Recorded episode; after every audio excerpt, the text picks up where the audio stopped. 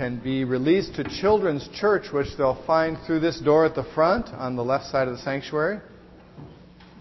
And could I ask the rest of us to open to the book of Hebrews, chapter 13.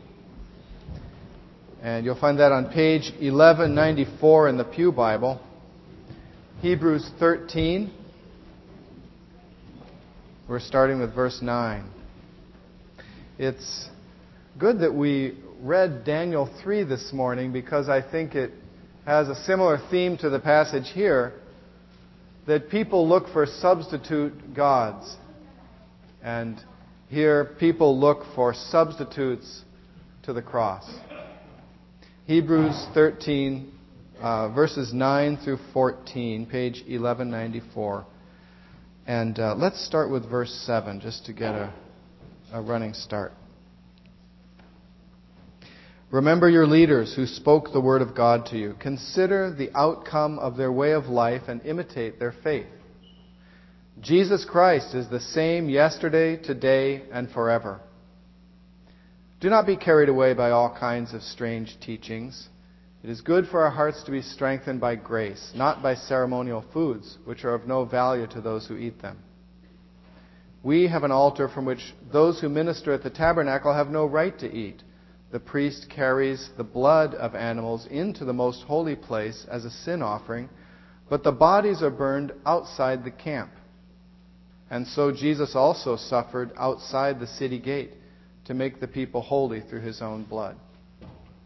Let us then go to him outside the camp, bearing the disgrace he bore. For here we do not have an enduring city, but we are looking for the city that is to come. Let's pray. Father, thank you for your word. Thank you for this message here about the cross, about the work of the Savior. We pray that you will open our eyes to appreciate the Savior and his work all the more. And Lord, we pray that you'll be with Pastor Jeremy as he is preaching today at North River Community Church. And Lord, we ask for your blessing on that church, the whole congregation, the leaders, the pastors. Father, we pray for a spirit of grace and of love to be poured out on them, and of unity, that they will draw closer to you. And Father, as you're blessing them, bless us as well. In Jesus' name, amen. When uh, it's great that we can live in a day when there are these uh, wonder drugs. Uh, I was early in uh, getting getting uh, up to speed with this. When I was a kid, I learned about this from my brother. Uh, he told me that if you're ever sick, if you feel you know kind of not quite right, and you don't want to tell mom and dad about it, you just go right to the medicine cabinet and take a medium-sized dose of toothpaste, and you'll be all better. And you know the the medicinal value of toothpaste is greatly underappreciated. Um, and I've also heard about Windex. So, you know, I, think that we, uh, when we look at the cross, when we look at God's remedy for sin, God's plan of redemption, that we're often like children who would rather choose any kind of substitute, any other kind of uh, provision than that which our Heavenly Father has provided for us. And sometimes they can be just foolish things. And so that's what uh, the writer of Hebrews is, is encountering in his people. Um, so he's summing up the book of Hebrews, he's summing up the argument, and he comes back to his main argument, which is the Old Testament, uh, the Old Testament ceremonies foreshadow the work of Christ on the cross. And so he makes this appeal that they need to hold on to the teachings that have been passed on to them by their teachers and not be carried away by all kinds of strange teachings. But their focus needs to be on the cross of Christ.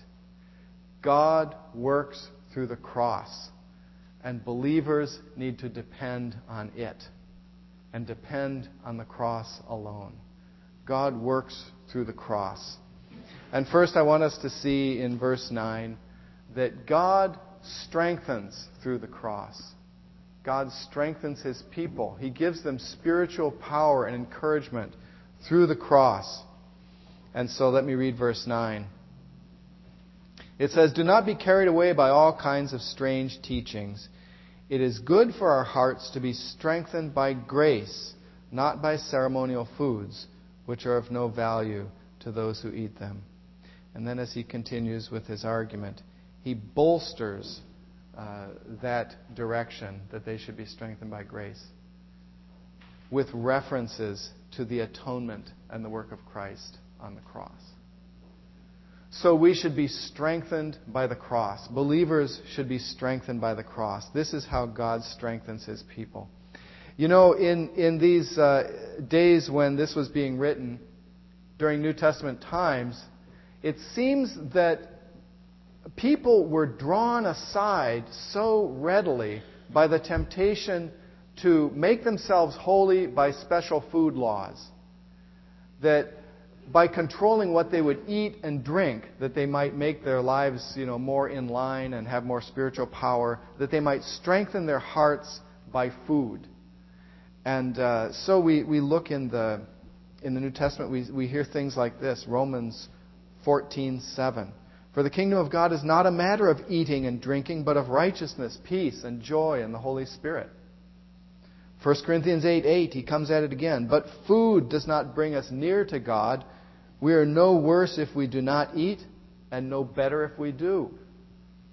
In Galatians 2, a huge controversy about who you can eat with and who you can't eat with. When Peter came to Antioch, I opposed him to his face because he was clearly in the wrong. Before certain men came from James, he used to eat with the Gentiles, but when they arrived, he began to draw back and separate himself from the Gentiles because he was afraid of those who belonged to the circumcision group. And then again, Paul, uh, addressing uh, false teachings, all kinds of false teachings, just like we're reading about in Hebrews 13 here. Paul in 1 Timothy 4 1 through 5. The Spirit clearly says that in later times some will abandon the faith and follow deceiving spirits and things taught by demons. Such teachings come through hypocritical liars whose consciences have been seared as with a hot iron. They forbid people to marry and order them to abstain from certain foods which God created to be received with thanksgiving by those who believe and who know the truth.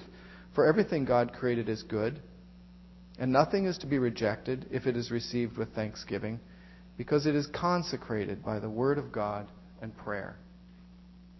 People in New Testament times were tempted to trust in food laws and what kind of ceremonial foods they would eat to give them spiritual strength, to strengthen their hearts. And uh, I think we have different temptations today. I think that uh, our temptations are not so much in the in the area of foods, though.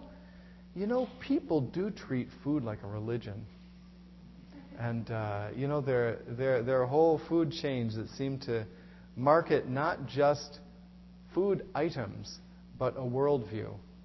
And uh, the eating it seems to have some bigger significance than just putting calories and nutrition into the body.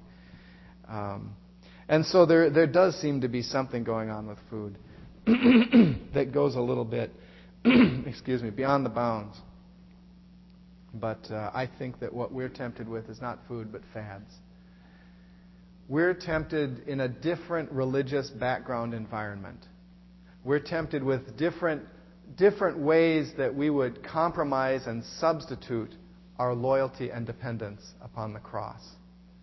And I think that the, the chief God among all the gods in the pantheon that we live in of our culture is called the God of self, the self God. And it's very strange, but it's, uh, you know, idolatry is always a sort of a self centered kind of worship, but I think in our day we just take it you, know, take it and, and make it plain that you just put yourself first. Do it for yourself. And so, you know, we go to our, our soul healers and they teach us, uh, you know, things about self actualization and self uh, self esteem and uh, self assertiveness and lots of self oriented things. And, and those things are good in their place. But what strengthens your heart? What is it that keeps your heart strong? What is it that brings blessing into your life? Do you compromise and go over to some other things and serve the God of self instead of someone beyond yourself who can save you?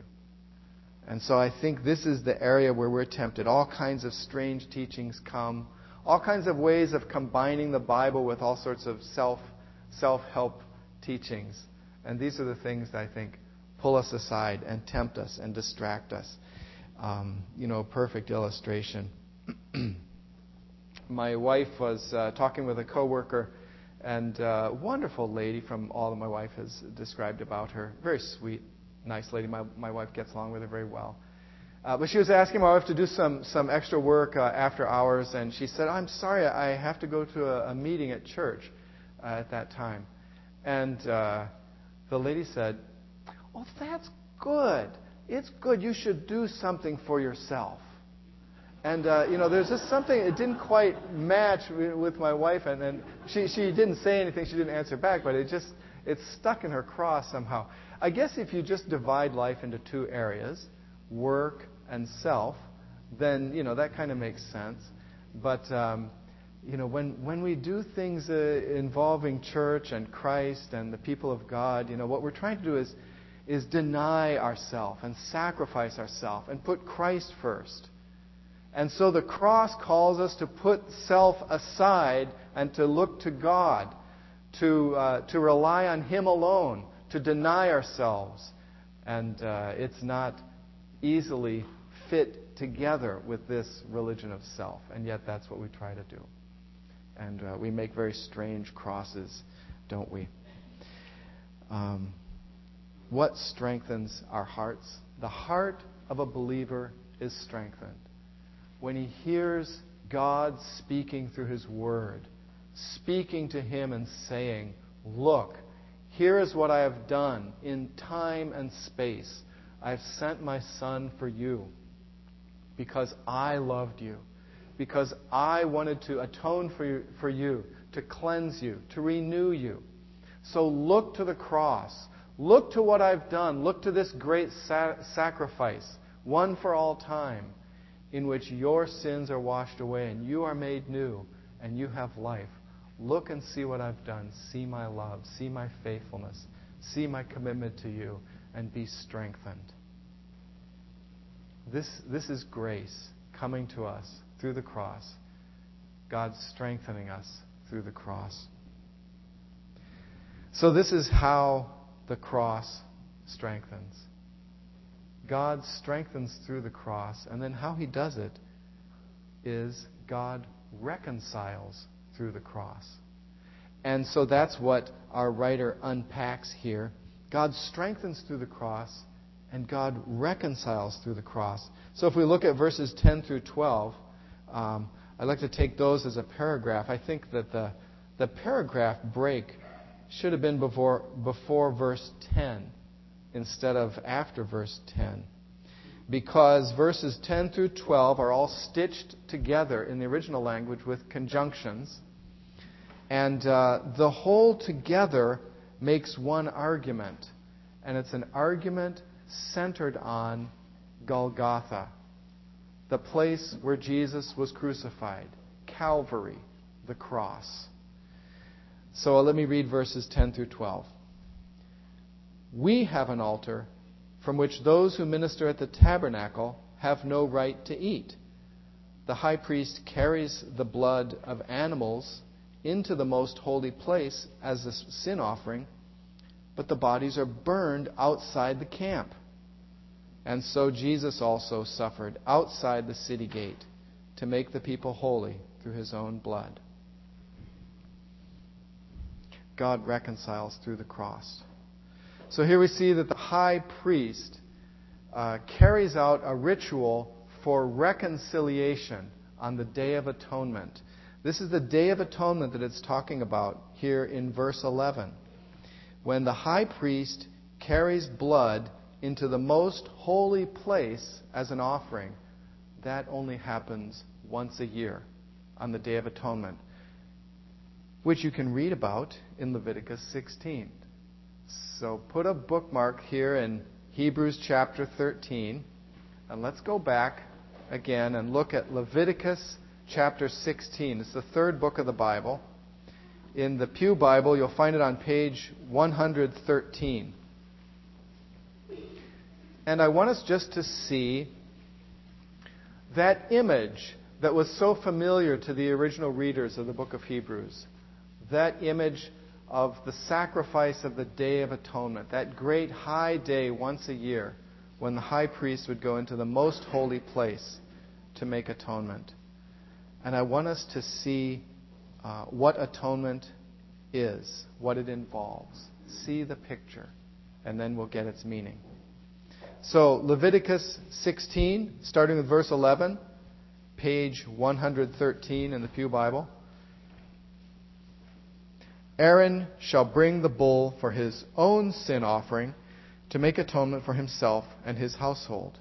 And he is to slaughter the bull for his own sin offering. He is to take a censer full of burning coals from the altar before the Lord, and two handfuls of finely ground fragrant incense, and take them behind the curtain and he is to put the incense on the fire before the Lord, and the smoke of the incense will conceal the atonement cover above the testimony so that he will not die. Okay, so that he's got to be protected from seeing the Ark of the Covenant. It's called the testimony. The Ark of the Covenant, where the Ten Commandments, the testimony, are kept in that chest. And it has a gold cover and a special cover called the atonement cover which is where atonement is made, where blood is applied. And so, what we have here is the inner room, the Holy of Holies, or the most holy place. It's the sanctuary within the sanctuary, the temple inside the temple, that has its own little mini altar inside. Sacrifices and burnt offerings are made all the time in the altar out front out front of the meeting tent. But here inside, in the most holy place, is a little altar, a special altar only used to make atonement for sin on the Day of Atonement. And this is where uh, the priest is coming, Aaron is coming, and applying blood for atonement once a year. So, verse 14, he is to take some of the bull's blood and with his finger sprinkle it in front of the atonement cover, and then he shall sprinkle some of it with his finger uh, seven times before the atonement cover. So then he does the same thing with, the, with another animal. It's a goat this time, and this is for the sins of the people. The bull was for his sins and his household, and then the goat is for the sins of the nation. And, it, and so it describes down verse 16 the sins that need to be atoned for. In this way, he will make atonement for the most holy place because of the uncleanness and rebellion of the Israelites, whatever their sins have been. He has to do the same for the tent of meeting, which is among them in the midst of their uncleanness. And then uh, verse 17, no one's supposed to be in the tent. Down at the end of verse 17, um, he, he, no one's supposed to be in the tent until he comes out, having made atonement for himself, his household, and the whole community of Israel. Blood has to be presented in the most holy place to show that death has taken place and so that God's wrath against sin is appeased. That is atonement. That is what atonement accomplishes. And so, in the same way, if we go back to Hebrews 12, you'll find that this is what Jesus has done for us. His blood has been shed so that it can be seen that death has taken place and so that wrath can be turned away. But in that case in the Old Testament, it was only the death of a bull, and it was only ceremonial. It was only a picture, it was only a foreshadowing. But with Christ, we are one with Him spiritually. He is one of us. And we have become one with Him through faith and through the work of the Holy Spirit. And so we're united with Christ, and His death is our death. And His blood isn't presented just in the inner sanctuary of a temple on earth, but His blood is presented, His sacrifice is presented. He Himself stands and presents Himself before the Father and prays for us. This is atonement. This is what Christ achieved for us on the cross. He took away God's wrath. He bore our punishment. And so Hebrews 13, verse 12 says, And so Jesus also suffered outside the city gate to make the people holy through his own blood. Atonement is at the center of Christianity. The cross is the symbol that's always used in churches. And Christians, ever since the first days, have always focused on the cross. And so the ritual of initiation into Christianity is baptism, in which a person is buried rem- remembering the death of Christ. And then the ongoing ritual of fellowship in, in the church, ordained by the Lord Jesus Christ, is the Lord's Supper, in which we take bread and wine and commemorate the death the body and the blood of the Lord Jesus Christ. We commemorate his cross work. We commemorate atonement. The cross is at the center of Christianity, always has been. It was the center of Jesus' work, it's what he came for. Uh, let, just listen to uh, some of these words from the New Testament about how crucial atonement is. Would you just turn back to Hebrews 9:23? Hebrews 9 verse 23. I want to read a few verses there first. I want to show you that the cross is at the center of Christianity, that God reconciles through the cross. Hebrews 9:23 It was necessary then for the copies of the heavenly things to be purified with these sacrifices, but the heavenly things themselves with better sacrifices than these, for Christ did not enter a man made sanctuary that was only a copy of the true one. He entered heaven itself, now to appear for us in God's presence. Nor did he enter heaven to offer himself again and again, the way the high priest enters the most holy place every year with blood that is not his own. Then Christ would have had to suffer many times since the creation of the world. But now he has appeared once for all at the end of the ages to do away with sin by the sacrifice of himself. The cross is at the center of the ages, the center of Christianity. Jesus said, Mark 10:45, "For even the Son of Man did not come to be served, but to serve and to give his life as a ransom for many." John 1:29, John the Baptist sees Jesus and he gives testimony, the first words out of his mouth, "Look, the Lamb of God who comes to take away the sins of the world, the sacrificial lamb. What did Jesus come for? To die on the cross. John 12, Jesus talks about his mission as he's nearing the cross.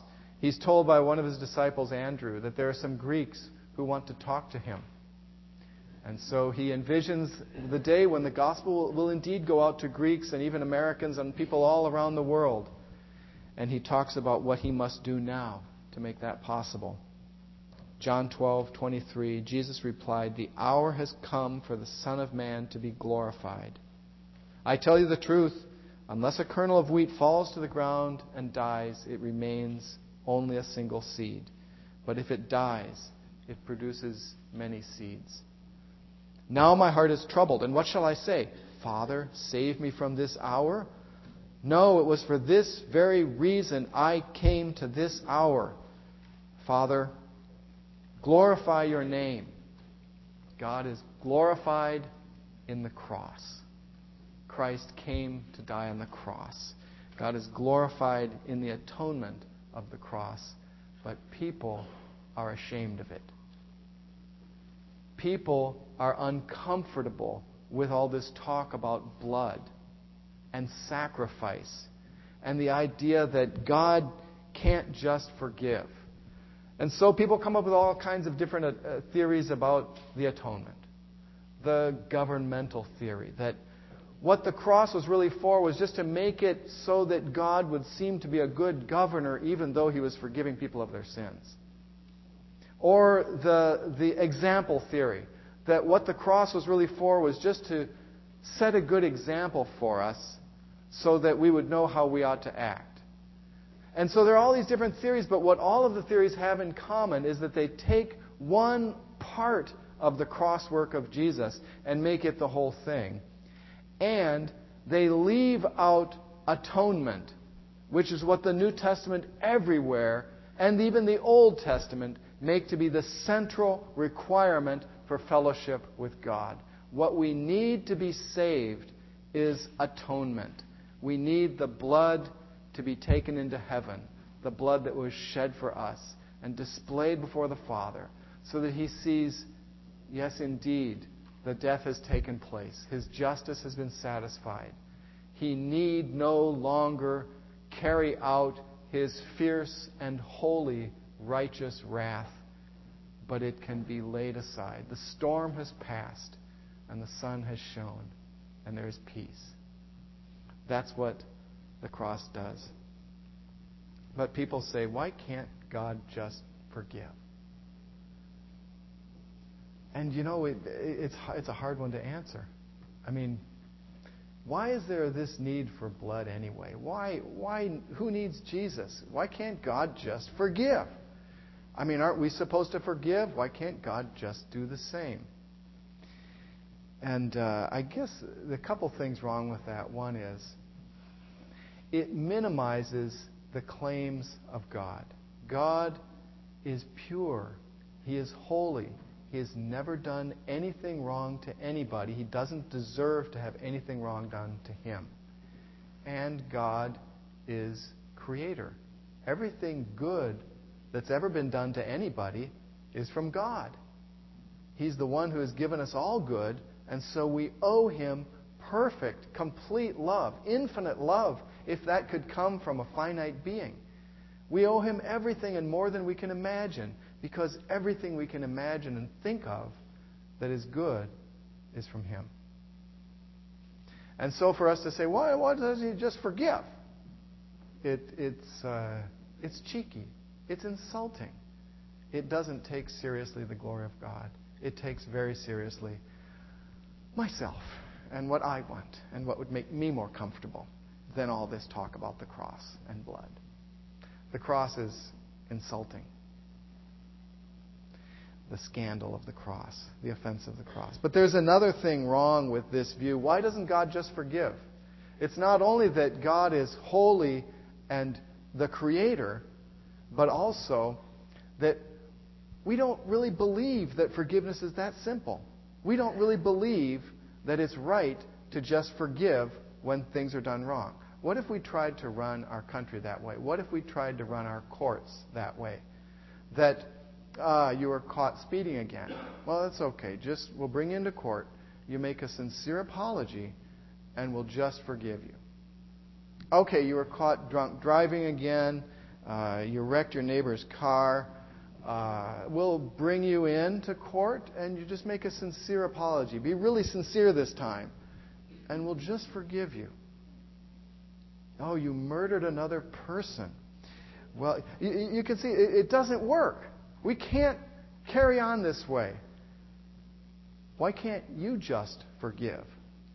Why do you make such a big deal of it when people do wrong to you? And they have to make it right, and you don't just forgive.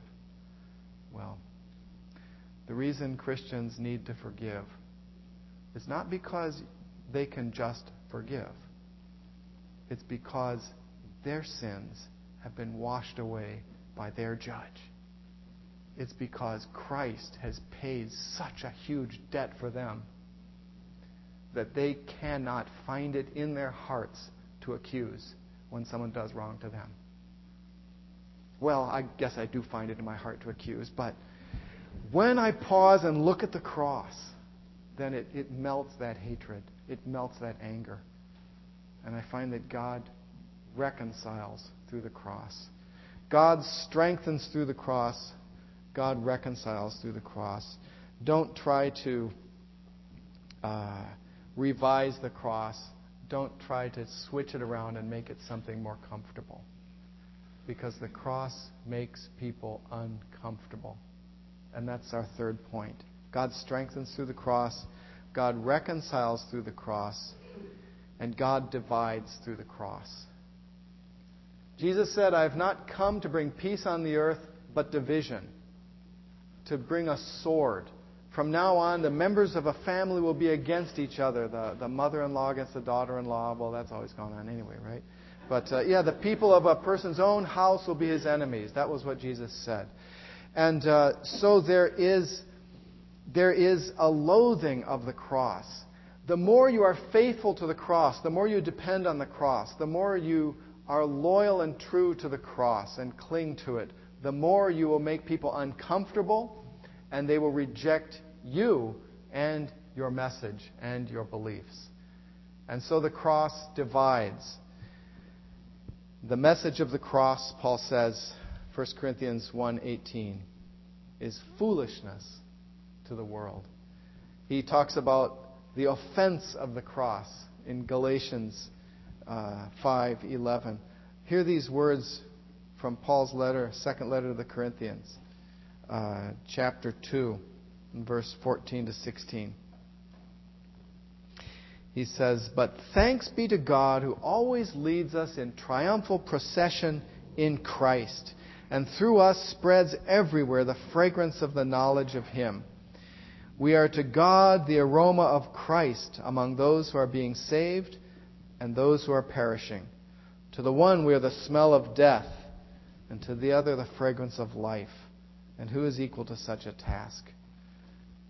God divides humanity, He divides the world through the cross. It's a strange thing, this division.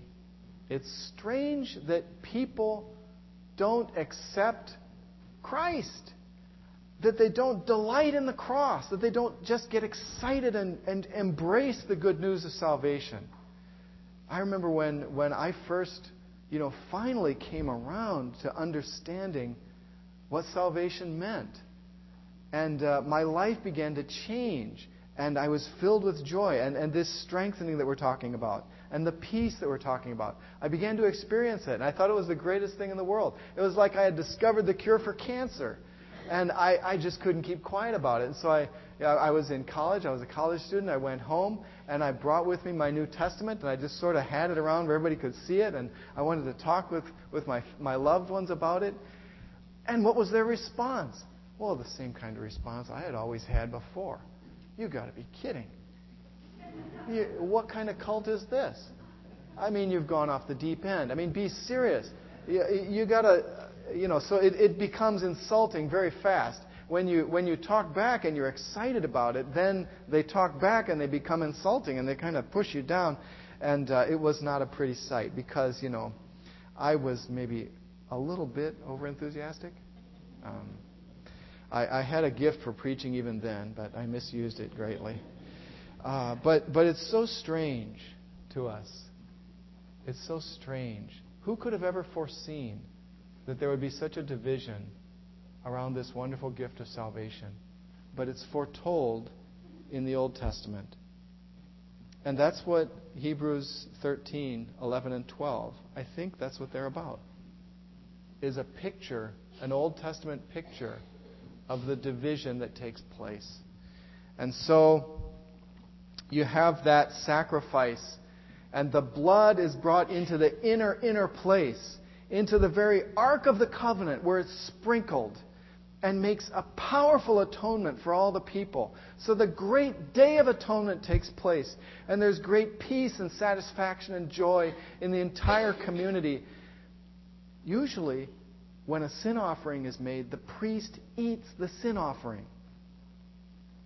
But for this one, when the blood has gone in and has really done the work and has gone into God's presence, then the body is taken outside the camp out where you, you expel the lepers to because they're unclean and they can't be with God's people.